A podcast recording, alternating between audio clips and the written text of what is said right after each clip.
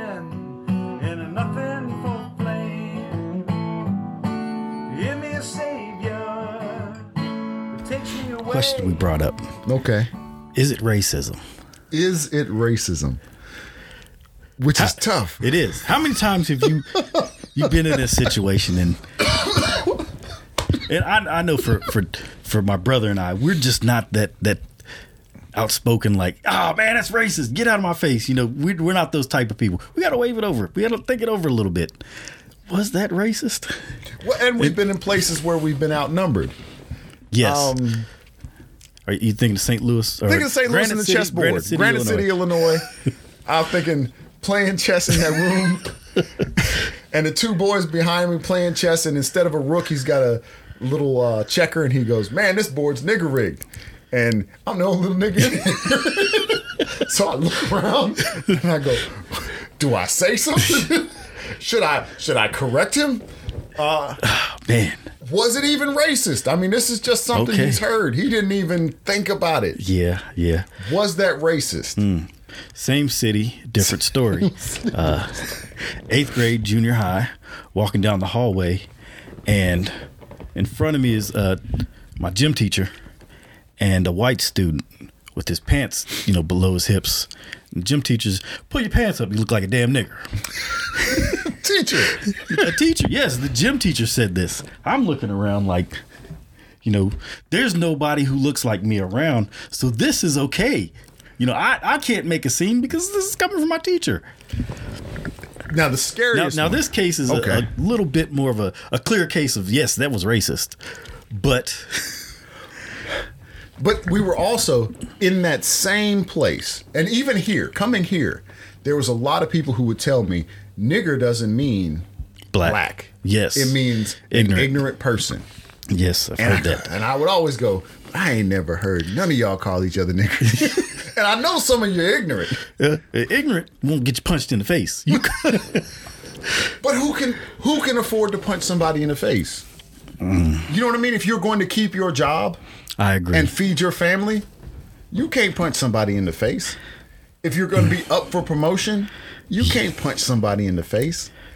So I think this this underlying thing where we always go, well, one day you're going to say it to somebody who is ready to lose their job. And, and also, I think you know, we, me and you are different because we ain't that different. we, well, we grew up watching Roots, and mom, you know, every time it came on TV, we'd end up watching. It seems like every year, and that word resonated with me. It, it was powerful. You know, hearing somebody called a nigger, it, it it evoked an emotion in me, and I didn't know how to handle it. So I will say that you know, from fourth grade on up to I think the last time I got suspended from school was eighth eighth grade because of that word. It it it it caused a reaction from me that I, I wanted to fight when I heard that word. I don't think that's unique, man. I don't think it's unique. I don't think I don't think it was bred into you because we were exposed to certain media. I think that word is used to label a group of people ignorant, and that group of people tends to have our skin tone.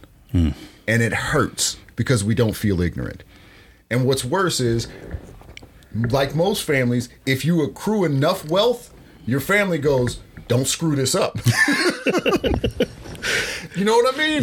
Like, yes. We, we, you know, dad, mom, like, you know, one generation back, we were poor. Two generations, we were slaves. you keep your job, you get your education. I, I think I think You shut know, your mouth. Once I got to high school, I think I realized that you know, fighting is not a good reaction because in the end, I get suspended from school. Right. You gonna lose. Yes, yes, And so there's a whole lot of it doesn't matter what they say, you get past it and get what you need. Mm. And the only time that somebody fights back is when they go, What I've got is not worth the insult. Hmm. And what makes it worse is now we're relying on the folks in our communities who have the least to do the greatest amount of fighting I agree. because they can go to jail, they can uh, afford to get suspended. But I can't because I got to I got to stay in this AP course because I'm the only black kid in the AP course. So I can't. I got to let this guy use this use the N word on me. But I don't think it's I don't think it's a unique piece. So is that why they get a different reaction using the word on different people? I don't I think, think Atlanta did an episode on this where Atlanta did- where you know Earn who who you know grew up with majority white schools. Even I think at one time he went to Princeton. Mm-hmm. Guy was telling him a story, used the N word, and Earn he thought a second. Is it okay? what how do how do I combat this particular instance? We we've seen that pause. We've experienced that. I, yes, I have. I have. but then he got in front of Paper Boi, who who is a more hardcore rapper, and he's got to live on his reputation Yes. of not taking things. So part of his money is tied into being tough enough not to let somebody do it. Whereas Earn's reputation is I've got to make these business moves. yes. I've got to interact with these people. I've got to interact with these folks, but I don't have. Paper Boi didn't have to interact with them, and in fact, if it gets out that Paper Boi let something like that slip, there goes his ability to make money. Hmm. So the the character that was using the N word inappropriately was more careful around Paperboy than he was around. was not willing to use the word in Right. the same story. And so that's some of the hope we we often have is that they'll put themselves in front of a paperboy and that we can remain ourselves earns. But I don't think that is something that should be allowable. It's better, especially because we're we're raising kids who are going to have to live in this mixed society. What words have we taught our children to combat that? And so I'll give you an example of what's happening in the middle schools. The kids, some kids are putting on their phones the sound of a whip. I heard this. And when they'll pass by other students, they'll crack like a slave whip. So, what ways can I empower my daughter? Now, right now, what I'm doing is exactly what was given to me. Listen, girl, you Yeah. better you, you hush up and you get to class and you do well in class and you do better than you need to and you just take it and move on. And the administration and the teachers at the school are telling my daughter, "Don't do that.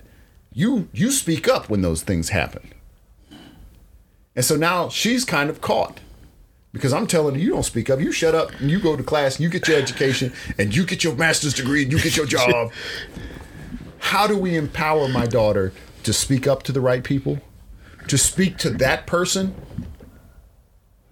And what words can she use to, to draw that out? What do I wish I had said to that guy playing checkers? Oh, man, that's a tough one.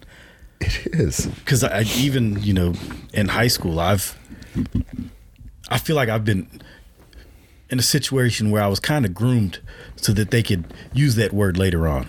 Mm-hmm. Brian, you know you're the cool guy.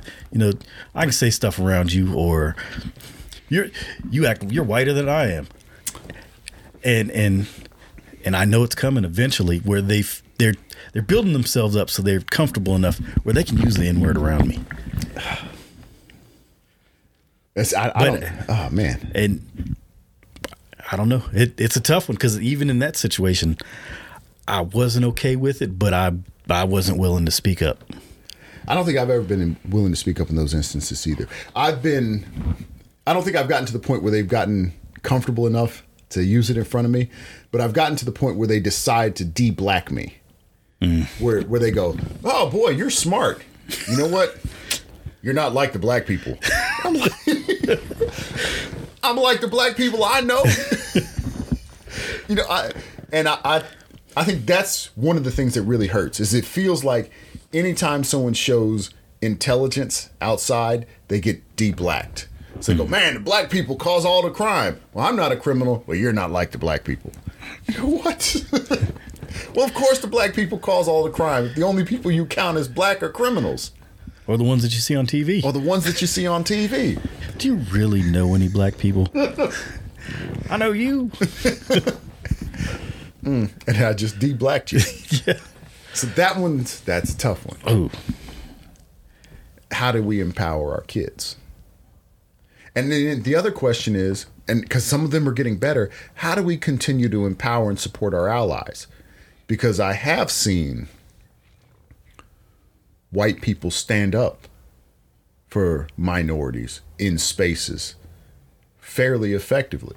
Like saying things like, you're racist. Like something I would never, like, I didn't know you could just call somebody racist. Because it, it, when a black person calls someone racist, it doesn't feel real or effective. But when another white person calls somebody racist, it's like, oh, I guess you are. so It's like I- getting that verified check yes, on Twitter. getting verified. I have seen white people use their abilities to do that, and I know it costs them. Hmm. And I don't know how to support those allies. I also don't know how to become an ally for the other groups that are coming up. Like I don't know how to properly support LGBTQ plus. I don't know how to support indigenous folks. And some of it is exposure.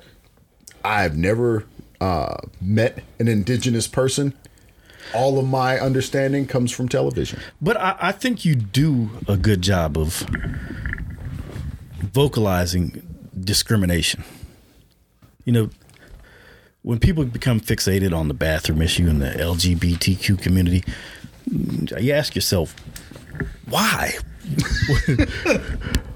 why does this bother you so much? You're, you're bringing up hypotheticals. You know, what if a guy walks into the bathroom with my three year old in there and he's, you know, a 40 year old man who thinks, who acts like a woman? He goes in the women's bathroom. I- It's a big hypothetical, I guess. And mm. Well, even because there are two ways I would question about that. So, if a man, 40 year old man, stomach starts bubbling, sweating, it's happening. Runs into the ladies' room, hops on the first open toilet, shuts the stall door, lets it loose. Ain't nobody prosecuting that guy. you know what I mean? He clearly did something wrong. yeah, But ain't nobody prosecuting that guy. Yeah, well- But same story. Female goes into a ladies' room. There's a little kid on the stall. She peeks over the stall and looks at her while she's doing her business. Somebody should prosecute that person. So I think just entering spaces shouldn't make you culpable or criminal. The intention which you enter those spaces, no matter what sex you are, should be part of what's problematic. It's not that we want to stop transgender people from becoming sexual predators, is that we need to stop sexual predators. I don't care what gender, race, sex you are. If you are a sexual predator, there should be things in place to prevent that. Hmm. I agree. And I, because I, at Hampton University, I was going in for an interview. Dad told me show up early. So I showed up early. Said that way you could go wash your hands with cold water. Your hands aren't sweating. You know, you can relax a little bit. So I go into the restroom and start washing my hands. And I look up and there's a condom machine on the wall. I'm like, man, this is progressive for Hampton University. We got a curfew at this school. So finish washing my hands. I go over there and it's a tampon machine. And I realize I'm at the interview and I'm standing in the ladies' room. Which, if I had gotten caught, now puts me in a very precarious situation. Or if somebody had been sitting in the stall, you know, I did not have an intention of being creepy or wrong or bad. And I hope I wouldn't be prosecuted. this is just a funny anecdote, you know, over my whole life. But if there were certain people in place when that happened, it may not have been because they mm-hmm. don't care about what was happening. They care about catching someone doing what they hope is happening. Anything you want to add in to close this one? Can we tease the next one? Oh, topics that we have coming up, Topics that we have coming up. questions we want to ask. Ugh. Why is my property value so low? Oh, you know it's because you're black. Another question. The man I described in the introduction as being so decidedly different. I got a chance to share not only what he has meant to me, but what meant to a generation. What did I teach him? Can you hear me? Yeah. And why Kanye ain't scared. I'd rather deal with the shame, take the weight of the lies. Every time we talk, I just wait for the lies. Every time I get the food, I just wait for the flies. Look, just send your prayers up, they'll be waiting in the sky. My, my, my, it's American pie. Was a hero after Katrina. Katrina, but that levee went dry. Mom met my dad back in 75.